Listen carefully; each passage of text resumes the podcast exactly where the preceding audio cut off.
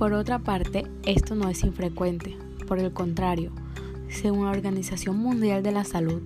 OMS, 260 millones de personas en el mundo y el 19.5% de los colombianos que de acuerdo con el Estudio Nacional de la Salud Mental y el consumo de sustancias psicoactivas tienen ansiedad desadaptativa, que muchas veces se puede convertir en patología porque paraliza en lugar de motivar al individuo a la actividad.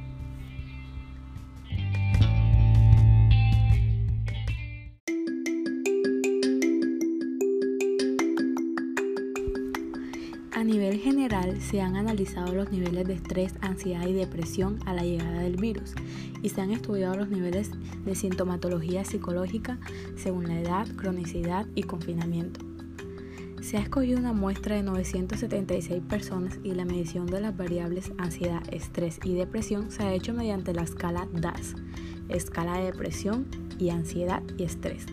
Asimismo, los resultados demuestran que aunque los niveles de sintomatología han sido bajos en general al principio de la alarma,